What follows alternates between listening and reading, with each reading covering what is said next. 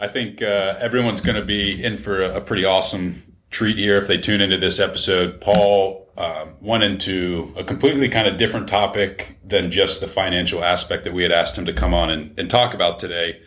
He really dove uh, much deeper into a mindset and something that would apply to any aspect of life, not just finances. So I think if you listen to this episode, you'll really enjoy listening to um, what Paul has done throughout his life and how he's applied that different mindset uh, to different um, times in his life. So one of the big takeaways that I had though from today uh, and Paul talking was it's not about you. Um, so I'll just leave it kind of at that and and please listen to the episode and you're going to hear a lot more about it.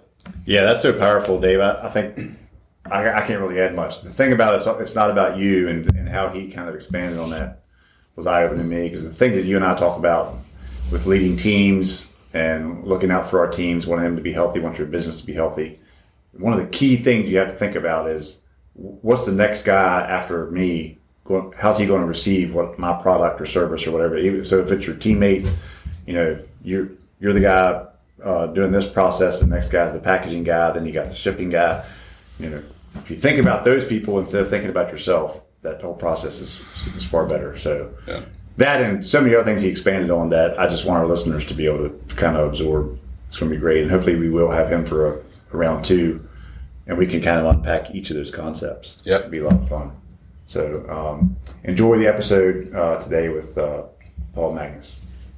Thank you for uh, joining us on another episode of Healthy Team, Healthy Business. Today we have Paul Magnus, a good financial friend and, and life guru, joining us here today. Um, I'll let Paul kind of briefly let everyone know what he does or, or, who he is and kind of a little bit more to the, the story here so we can dive into some good questions and topics I know we're going to go over today. Good stuff. Uh, thanks, Josh. Thanks, Dave, for bringing me here today. It's a, it's an honor to be here. Appreciate what you guys are doing for the community and the airwaves out there. Anybody else who's jumping on board here. Um, you know, just uh, two two seconds about me. Uh, number one, uh, I'm an imperfect follower of Christ and uh, which then brings me to the number two most important thing is my wife Molly uh, wouldn't be anywhere close to where I am without her and her support. And then three, uh, a father and a husband and a coach and a leader.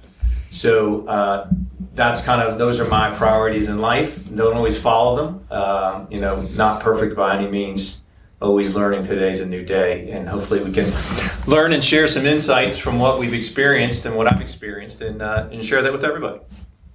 Sounds good. Well let, let's let's dive into that kind of first question of you know how do we approach finances with our teammates our family friends you know and our coworkers right? And so my philosophy on that is it's all about the psychology. I call it the psychology of the trade and, and, and trading that's that's what it's all about and there's two thing that two things that drive that, and that's fear and greed. Right, those two human emotions drive all trading, and ultimately they drive our financial mindset. Period. So we'll get to that. How do we kind of approach that with our employees? But what I thought today, what I would dive into, is really the psychology behind it. And one of the first questions I ask people as they say, "What do you want?" And they say, "Well, Paul, I want to be rich, or I want a family." Uh, I said, "I want to be, you know, the biggest nonprofit in the Shenandoah Valley, or whatever it may be." And so, once they tell me what they want, I ask them, "You need to give it," and I tell them that if you want money, you need to start by giving away money. Right? It's simply put. Right? And these go back to the laws of the universe, which I'm about to touch on. But if you want love, you need to give love. If you want to be forgiven, you need to forgive. It's as simple as that. The problem is human human emotions get in the way, right? And we just completely X on over top of that. So one of the one of the best books I like to read, and I have to underline this regularly, is a book called The Purpose Driven Life. And the first yeah. first line of the book is it's not about you. And and ultimately life's not about us. And as a father, it took me almost 35 years to realize that growing up and then realizing I have the honor to be a father and then all that, that offers. None of the, nothing in my life is about me. It's about the next generation. And it's about teaching them some of the skill sets that we can give them to steer them in the right direction, to avoid the pitfalls, to constantly be learning. And if we don't realize that early on, then nothing means anything. It's simply put to me. That's what my belief is. So, purpose driven life is definitely a core uh, driver in my life. Again, never never a perfect solution for me, um, but I, I, I failed every day. But it's something to strive for. So, when we dive into money, I always say, why do we have the certain money habits we have? Why are why are we acting this way with money? And I always go back and I and I and I remember as a kid I wanted to be a psychiatrist at one point. Why I don't know, you know. but but I, I, did, and I was like, oh, I know why, because my, my, the psychiatrist doctor that I knew drove a Porsche. so, always gets back to money. So there you go. right. Uh, but but in all honesty, you know, we ask ourselves, why do we have these these habits, right? And it, and a lot of this is our upbringing, right? It's all about what we were exposed to in early age right? And as I mentioned, money is about fear and greed, right? Those are the, those are the most important things. So the key thing to ask is, you know, in talking to your teammates or employees or families and friends, or you know, what were some of your earliest experiences with money? You know, I look back on my own childhood. Uh, my earliest experiences with money were, yeah, you had your allowance, you budgeted that if you wanted to buy things on the weekend or whatever it may be.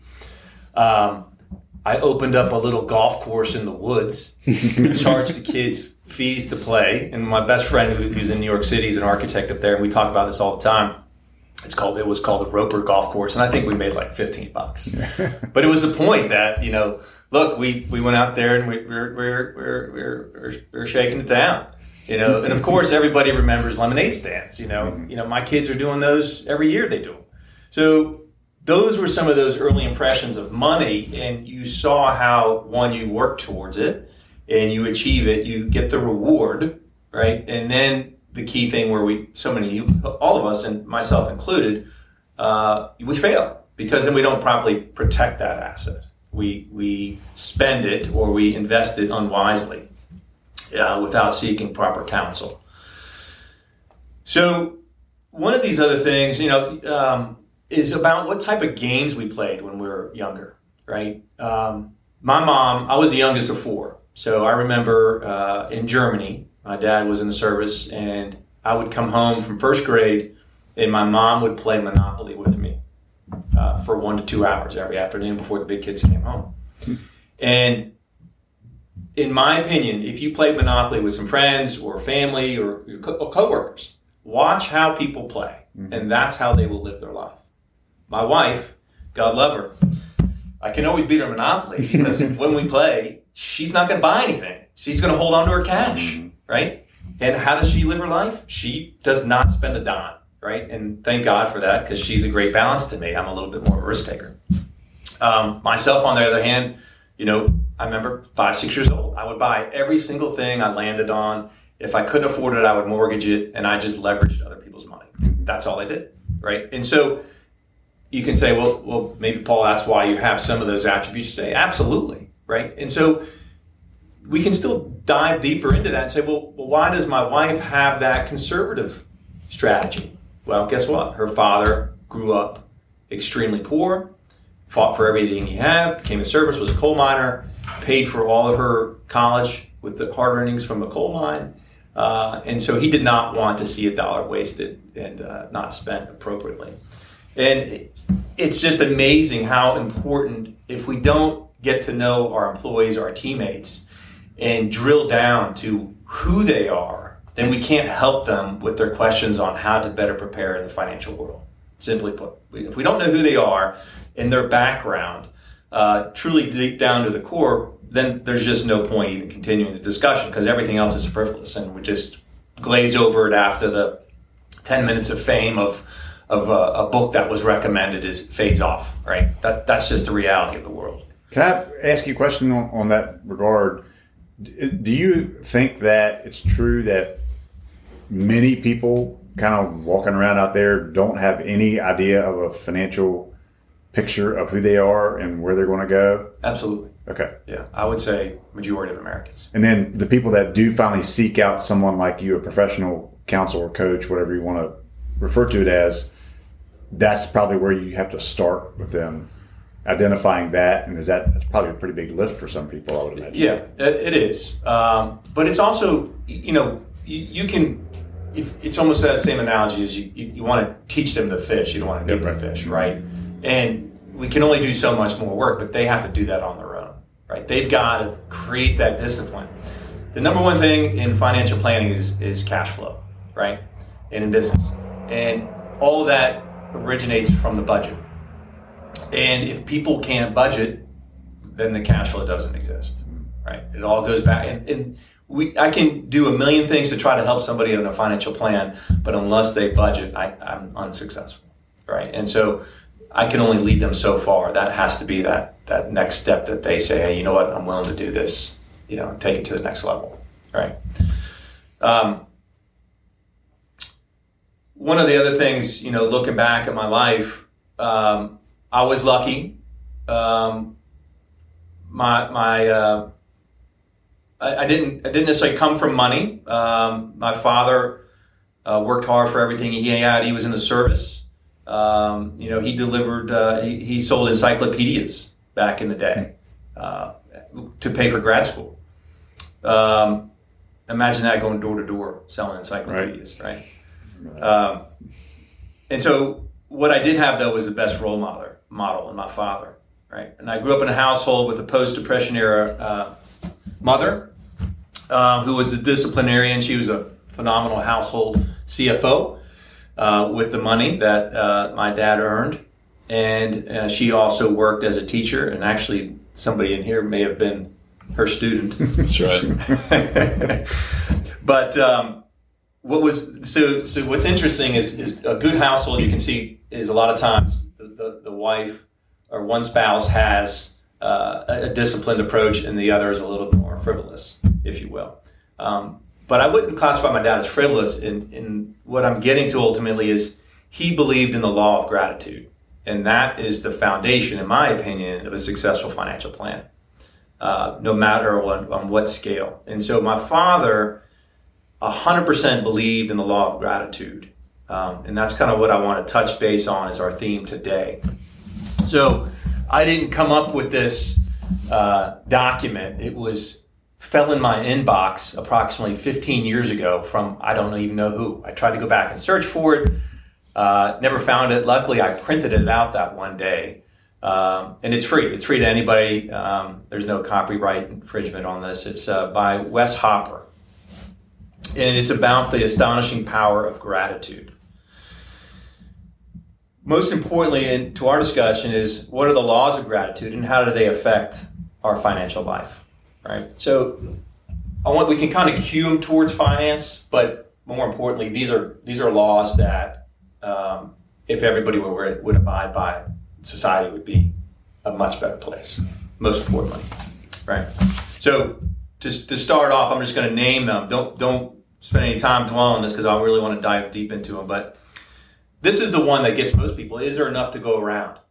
I can't make any more money because there's a finite supply in that. That thinking is completely flawed, right? There's an infinite amount supply of everything. It's a matter of how do we get to it, right? But if we believe it's a finite supply, we're done.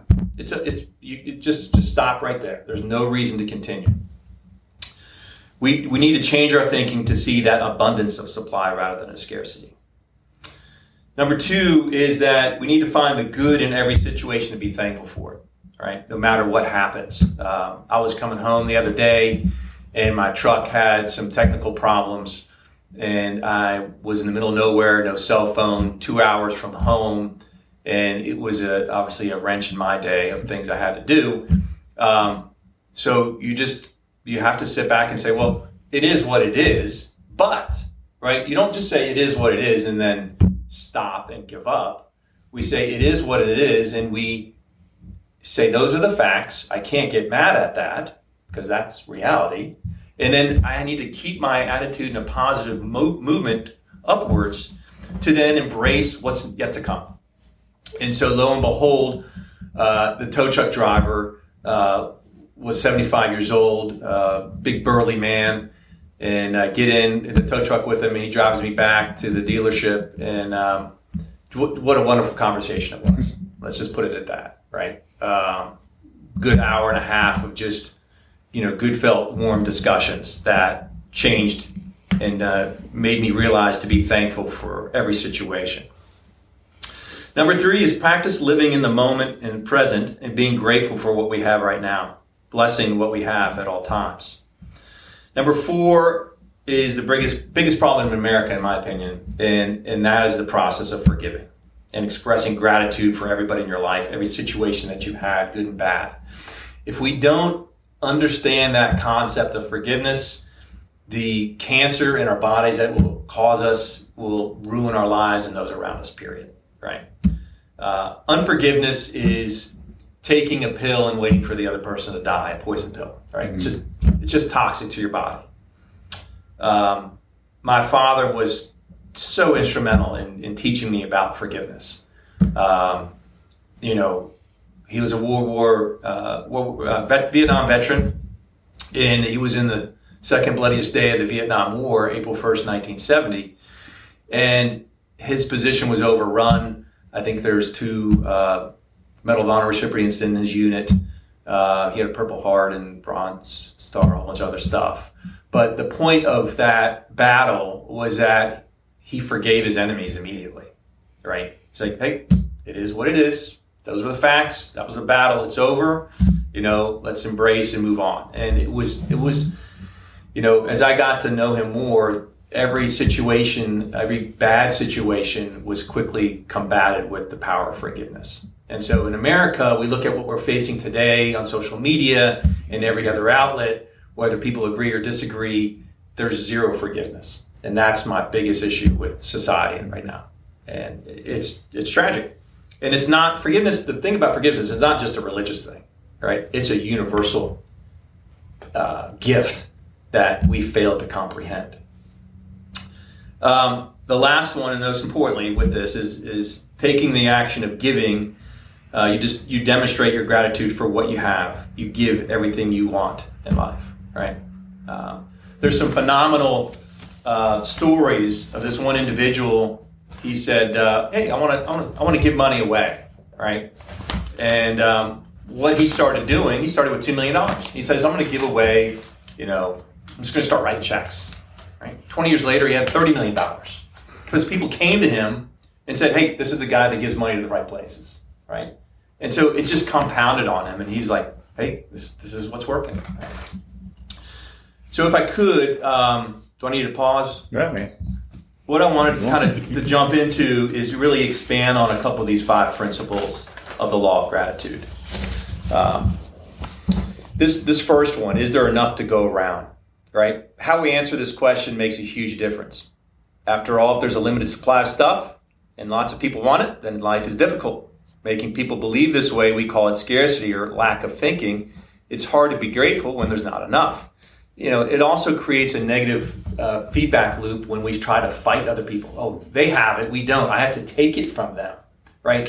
So it's a complete downward spiral that leads people into just combative thinking and ultimately never able to achieve their goals. Can I ask you a question on that? Sure. Uh, I hate to interrupt you again, but um, I'm just thinking in terms of kind of the average person, or you know, like like David and I work with, you know, kind of blue collar level employees, and I'm, and I'm wondering if that's not the beginning of someone thinking they actually have financial problems when they might really not, only because they think that guy has something that I don't have, so therefore I'm I'm somehow not doing as well as I should be. Right. And I'm wondering if that could be more of the root of the problem than an actual problem. 100% agree. Right. Is that, and that's part of that education. The educate, you know, financial education is not just about how to get wealth; it's understanding it. Right. And, and it's like a needs analysis. But you know, you know, I'll blame social media too. Right. Right. Yeah. You know, everybody's looking at Facebook or what have you, or uh, TikTok, and seeing people with cars or trucks they may want.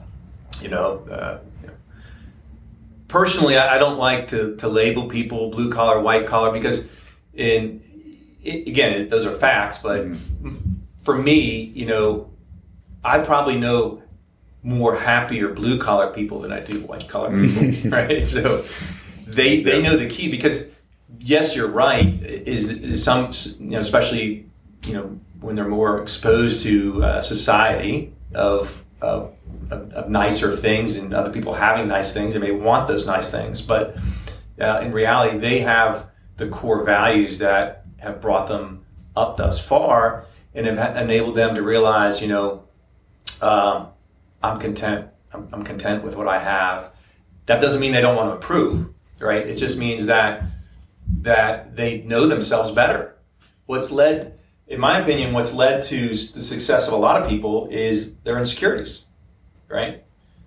And that's a good thing or a bad thing, mm-hmm. right? The problem is if you know your insecurities, you can leverage them and, and, and use them to your advantage, but then they can also eat away at you and your personal health, right? so just kind of following up on this this first law of gratitude. Um, how easy is it for everyone to be grateful when they think the universe is designed to make things tough for them, especially when their way of thinking keeps creating situations where they get they they uh, get to be right about how tough it is. Let me show you how abundant the universe really is. Both science and spirituality tell us everything is made of the same original stuff. Science calls this energy. So how much stuff is it out there, and how much more can we take? A recent survey of the cosmos said if you added up everything, there's only 4% of the available energy was used to make the entire universe. Think about that. We can make 25 more universes out there. So this all comes back to uh, choosing a different way of thinking. We need to view things with an abundant supply and not be limited by our own mindset, right? So again, attitude is everything. Um, the second one is interesting, looking for the good in every situation. You know, like I expressed my situation in my car breaking down and being the tow truck driver. Um, you know, a lot of times when when someone has taken our stuff, our money, our success, our love, our respect, we are we feel like we're victims, right? And, and this is a big issue in society today. The whole victimology, the victimhood. This is all based on not enough thinking. How are you going to find any gratitude in a pile of S-H-I-T like that, right? So this is where the non-resistance is important. Keep in mind that non-resistance does that mean does not mean that you have to be a doormat for anyone. It means that you don't argue with reality, right? What is is. Well, once one of the greatest lessons I've learned in life, and it's just only as we get older, I think we realize these things. Is I tell my wife this all the time. Once you know who they are, you can't get mad at it, right? If this if this employee over here always acts this way, you know, after every situation, yeah, maybe there's an underlying issue, but guess what? That's who they are, right? You know, 10 minutes later they come back and they're cool and they apologize or what have you. Well, guess what? All you need to do is wait 10 more minutes and they'll come back and apologize, right? Because nothing you do is going to change them. It's about them. And that's helped me tremendously uh, in life, in, in relationships, in with clients is, you know, um, especially dealing with attorneys. You know, that's a joke for all those attorneys out there. Listening. But once you know who they are, uh, you can't get mad at them. Um, every situation that looks bad has an equal amount of good. The problem is we don't look for it. That's why the news is addictive because everybody's focusing on the bad, right? I've always wanted to create a, uh, the Good News Network, yeah. right? I think everybody does yeah. at some point has said they never make it. They never make it. Right? People try yeah. But if you, well, I guess right now what we have to do is just turn it off, yeah. right? That's the first step, right? Uh, and, and then read. But what's interesting is in the markets, when every situation looks as bad, has an equal amount of good. So think about the stock market, right? It's crashing, or you know, think about what happened in March of 2020. The market went down 35 percent, right? Well, guess what? Everybody's doing what? Focusing on the negative. So the feedback loop is just spiraling out of control, right?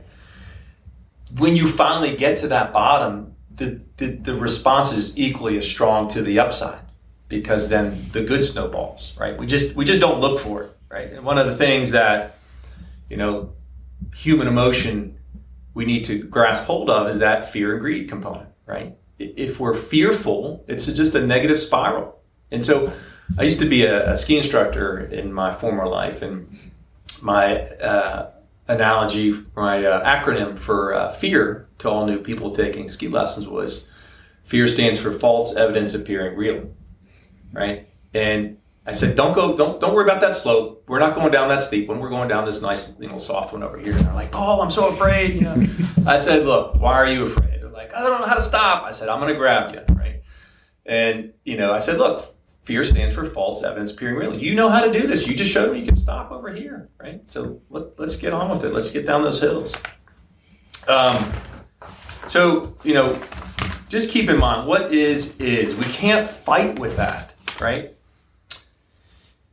So, in finding the good in every situation, we need to be thankful. You know, think about the worst experiences in your life bankruptcy, losing a relationship, you know, failing out of school, uh, losing loved ones, right?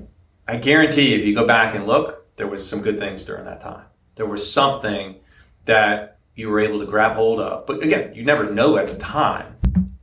But if we can change our mindset to slowly, slowly morph into a more positive approach to these negative consequences that are always going to happen in our lives, then we can really improve things. You know, think about like, you know, Navy SEALs going to SEAL school or, you know, military school or anything of those types of severity, you know, boot camp, right?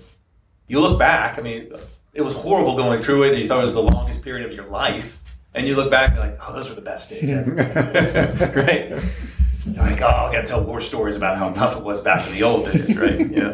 But, but that's just it. That's that's the beautiful thing. So we've got to realize that as we get through these things, if life was just a smooth sail forward, you know, it would be it would be so bad and, and mm-hmm. boring and, and we wouldn't learn anything about ourselves or the folks around us. You know, that's just that's just a sad reality. So we just have to look differently about these bad periods we go through. You know, in my job, when the markets drop 20 to 30%, you know, they're very painful, they're very emotional. Uh, but guess what? There are opportunities, right? Some of the best times I've had, um, again, not realizing it at the time, were during market declines of 20 to 30%, right? When I began in the market, the market dropped 80% from March of 2000 to March of 2003. Right. It went straight down for three years. So there was nothing good to look at, but it, it, enabled me to kind of get to know who I was and then how to relate that to, to my, my customers. So again, um, find the good in every situation. No matter how bad things are, find the good in it, and it is there. Number three, practice living in the present and being grateful for what you have. I think we all fail at this one. I fail at this one every day, right?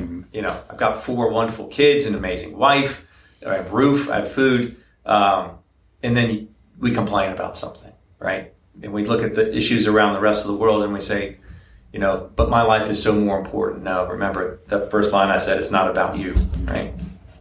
Um, but in terms of our employees, as we get to understand them and our friends and, and our families, there's two differences here between sat, being satisfied and being happy, right?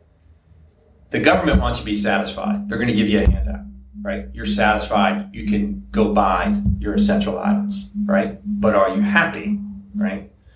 There's a ma- massive difference in the two, right? Many people are satisfied but unhappy. I hate this crummy job, but it's the best I can do, so I'll stick it out into retirement, right? That's just not a way to live, mm-hmm. right? So our jobs are to understand if certain individuals want to go to the next level, want to excel, right? There's always there, there's always leaders and followers, right? There, there's always doers and takers, as I call them, right? And, and that's just what is, right? You can't you can't argue that. That's just that's who those people are, right? And if you try to turn somebody into somebody they're not, it's just a recipe for disaster. So, you know, again, they, they have them out there, and you know they have a million of these um, employee or uh, what do they call them? Myers Briggs. Oh yeah, yeah. Personality tests yeah. and all that stuff. They're they're great, right? right? But what do we do? You do it, Nothing. and you don't follow up. Mm-hmm. Right? Oh, that was so good. Remember we did that ten years ago? did we learn anything from it? Right? No. You know, so we got to find a, maybe a different way to shake things up. You know, and so what I like to do with my team is. Uh, either go do something difficult, give back to the community together, do something with our families together. Um, those types of events to get to know one another better and to get to find and understand their personality makeup. So then you can hopefully lead them to a better place and collectively we can help each other go to a better place. That's that's the whole goal to lift one another up, right? So that we're not just satisfied, but that ultimately we are happy. Um, and that's that's that's a hard thing. You know, I was having uh, coffee with one of my army buddies the other day, and I and I asked, I was telling him about this podcast coming up, and I said, "Hey, John, uh, why do you think we are the way we are?" And um, he says, "Well, I remember, and I, I only knew him from 1999 forward, but so I didn't know his childhood, but I had a pretty good guess because we're almost identical." And he said, "Look, you know, come home from school, you're outside building forts, playing guns, riding bikes, building ramps, playing in the creek." you know, whatever it may be, you were inventing things and you always wanted more, right? You wanted the next adventure, right? Well, compare that to what kids are doing today. They're droned out on their phone. I mean, that's that's the reality of where we are. And my f- concern is, yes, some of them are going to grow up to be great computer programmers in the next mm-hmm. generation. There's no doubt about that. And their knowledge on the on the technology is phenomenal. But do they have that creative energy to, you know, continue society in the right direction because so many are just droning out, in my opinion, and that's that's a big fear. And so, he and I, uh, when we were in the army, when we were getting out, we called it captain's time, and we would meet at a Starbucks and complain, of course, about you know senior military and everything they were doing wrong and how we would do it better. Uh, you know, as all good captains do in the, in the army. but uh, we, I look back, right, and so that group of guys, when we got out in 1999 2000, the Army lost some of the best officers I think it would have ever had. And unfortunately, we had a good economy at that time. But um, needless to say, a lot did stay in, and, they did great things for our country. But you know, just of that core group, um, I had people work for NSA, CIA, uh, Amazon, um, and back and forth between the two, right? Some going on to uh, to work with uh, you know some some some really high level things that have done great things for our country. So uh, you know that's that creative those creative juices, as I like to call them. That you got to find the origin of it. You got to leverage good relationships and brainstorm together to, to kind of take it to the next level. Um,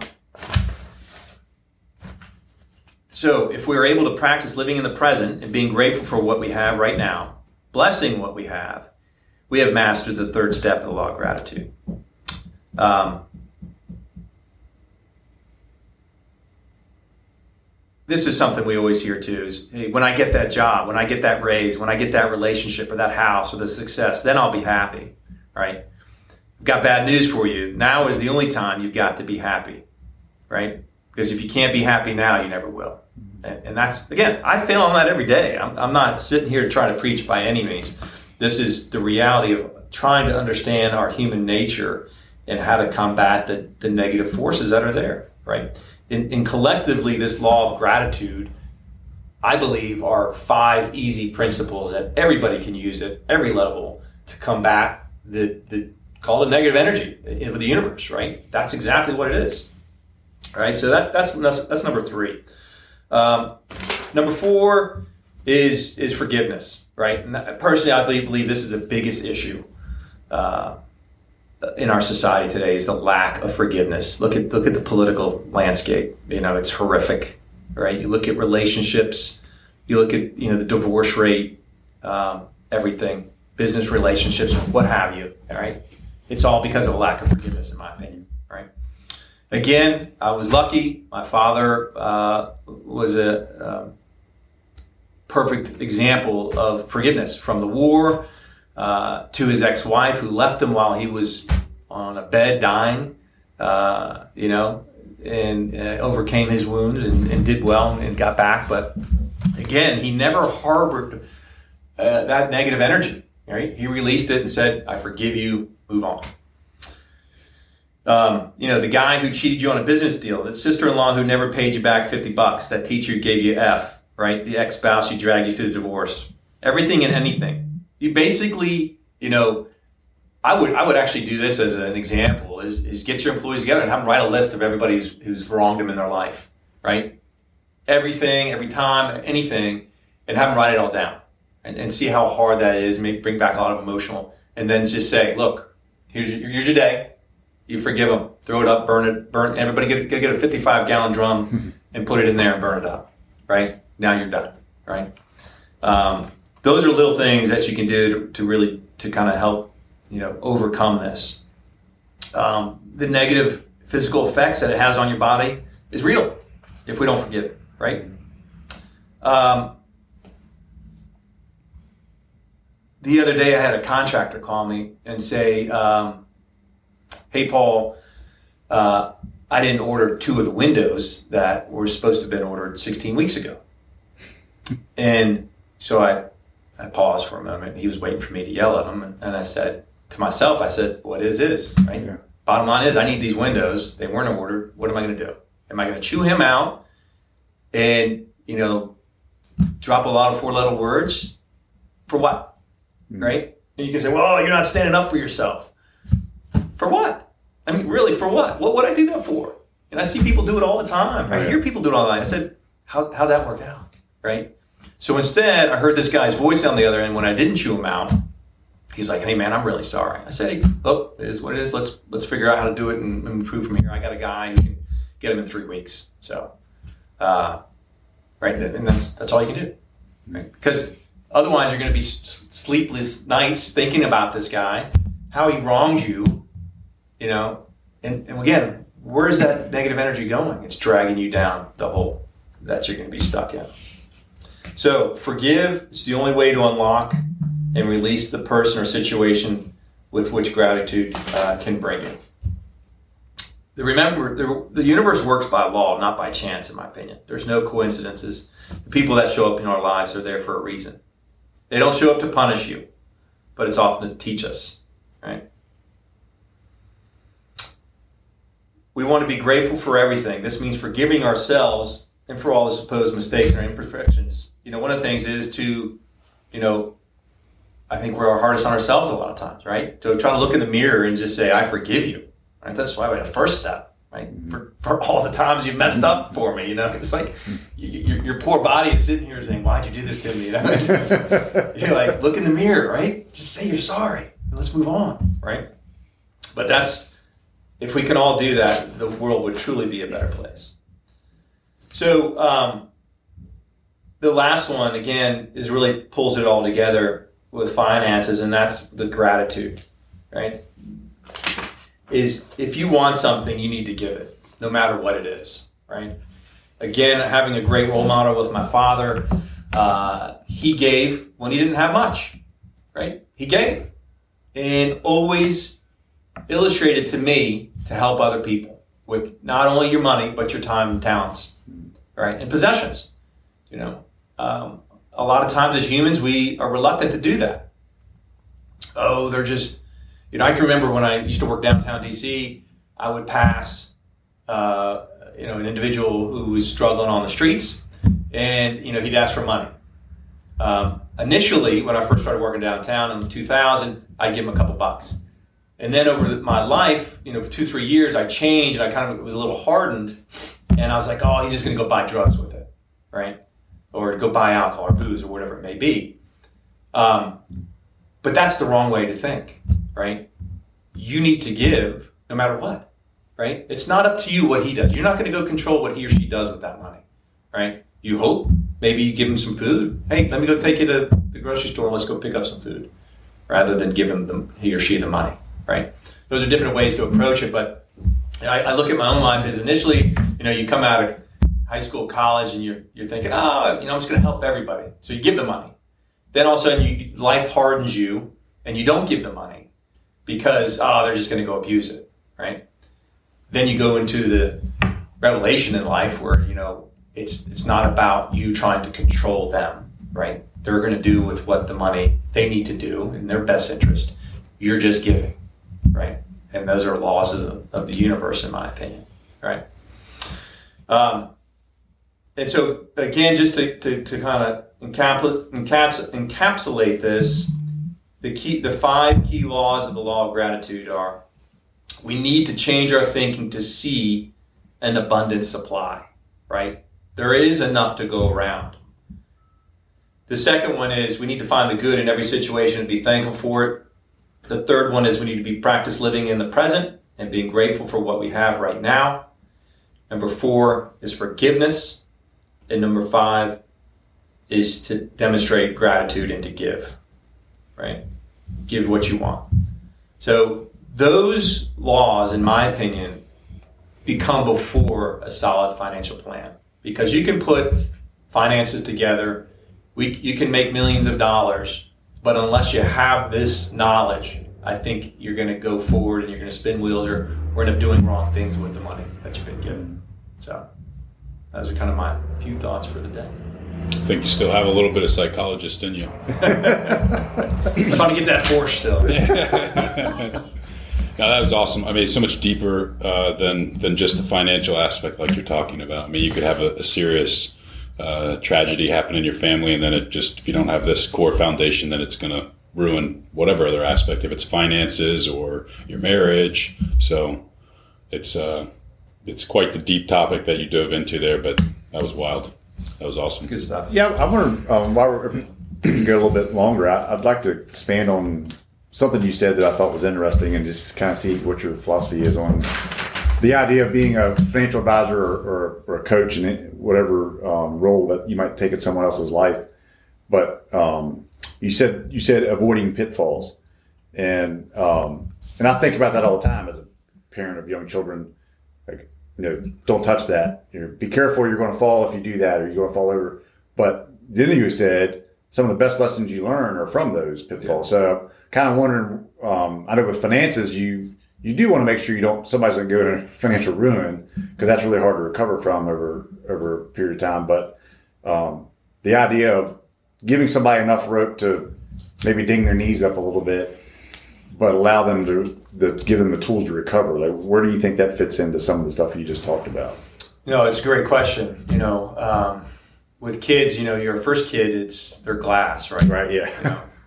and and now with the, the rest of the kids, like if, if they fall, we don't even get up and go tend to them, you know, because two minutes later they're out running around again, you know, blood streaming down their knee. You know, in the financial world, uh, I would say some of your most successful individuals have either gone bankrupt or, or lost their fortunes once or twice. Mm-hmm. And those are the people I would want to associate with. You know, um, I've had my struggles in my life, uh, you know, um, and thankfully I've, I've, learned through them, you know. Um,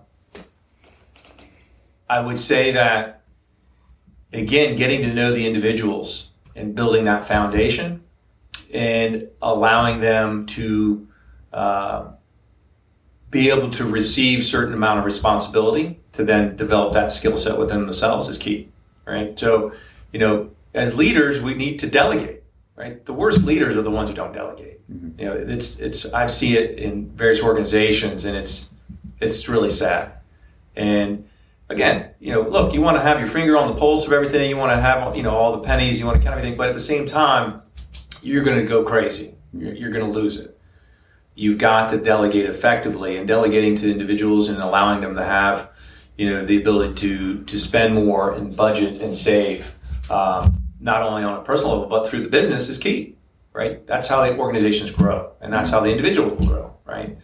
Uh, and then ultimately, coming back to the, the, the laws of, of, gratitude, right? If something happens and it goes south, that's why we forgive. Forgive. Yeah. Right it, it all works together. It all works together. But um, you know, people also going back to one of your points you made about you know when you said, "Hey, somebody sees something, somebody has something that they may want." You know, the blue collar versus white collar thing.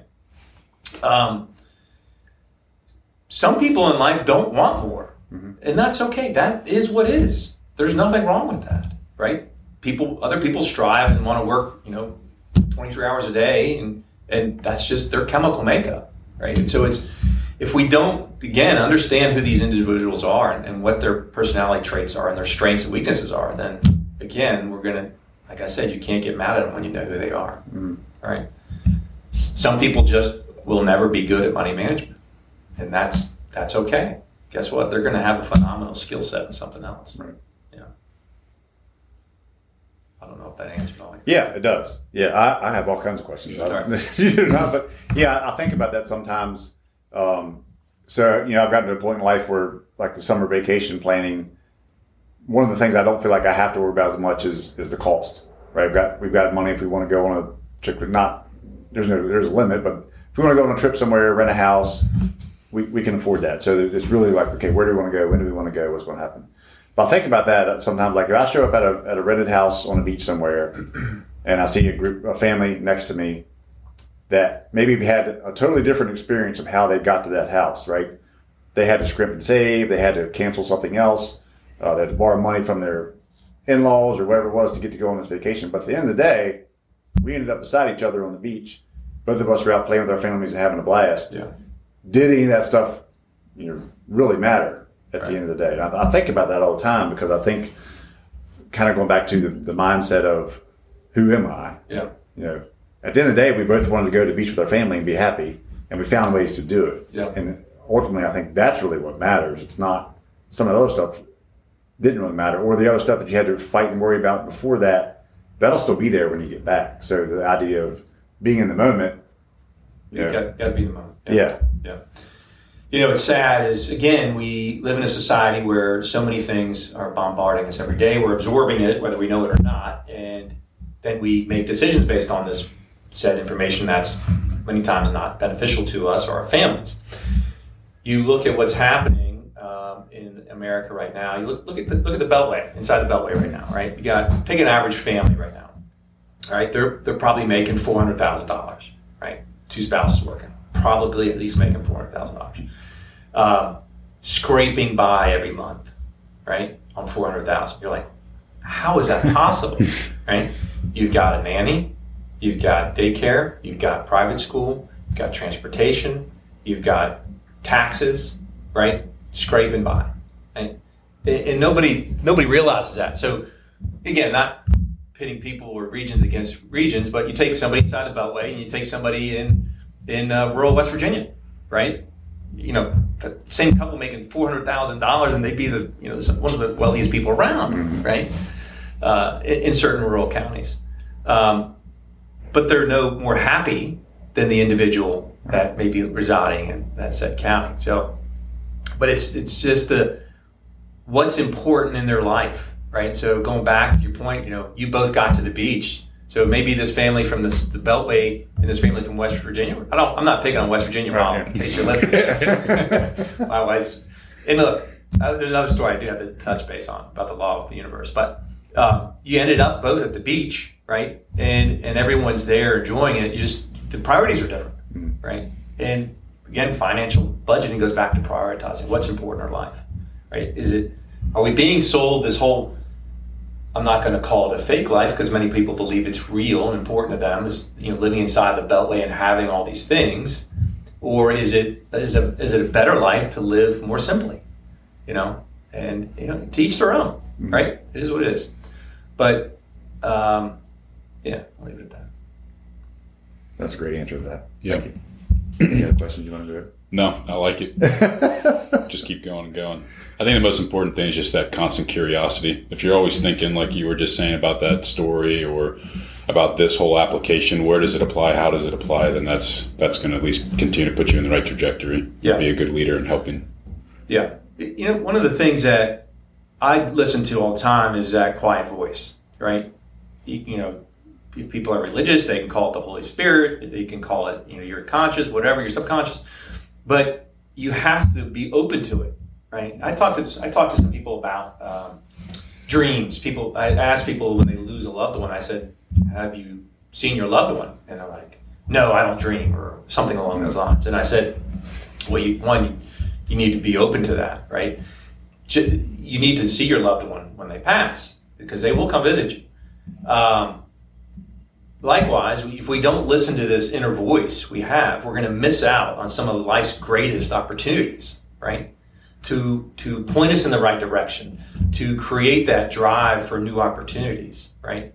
Um, little things, you know, preparation for this talk. You know, I would have these little things just come to me in the middle of the night. I'm like, oh shit, I got to get up and go write this down. yeah. You know, I'm going to forget it.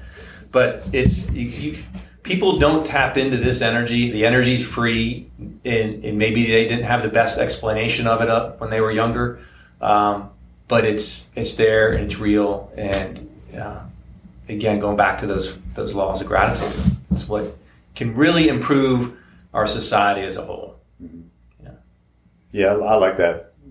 The last point you made it kind of made me think about one of the releases I've found for myself over the years um, I've, I've written a couple songs, and it's become, but it's like what you're talking about. Something will just just hit you, and with that, with something like that, with a real creative vibe like that, if you don't start writing right away, it is gone. Yeah. it's it's history, and um, that's been a neat neat coping mechanism for me. Just you know, it's a kind of a, a release. It's not normally in my wheelhouse to do something like that, but it kind of came to me and but it was there but the the most the songs that I've written that have had the most impact on people who have heard them have either come from some amazing thing like one of them was when my um, I guess when my nephew was born like the first immediate family member that had somebody had a kid.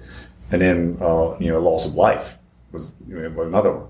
And those two things were things like you said I could have been really excited about and celebrated. Somebody had been really upset about and, and acted another way but instead found a way to channel that stuff into something. Both of those turn into something positive, um, and lasting, Yeah. which is also kind of cool. That, Yes. that stuff is around, and that- that stuff doesn't go away. But hey, if you don't, if you don't strike, I could have said, "Ah, I don't that's great. I'm not going to write a song about that." You know, could have easily done that, Yeah.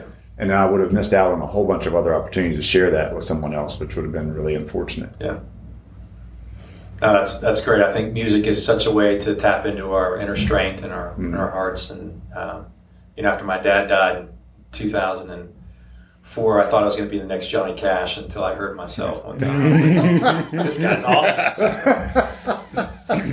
oh man! You know, one of the other things though that we can do. Uh, Again, collectively as a team, or you know, family or employees, what have you, is not only on that forgiveness level, writing that down, but asking individuals, what is your dream?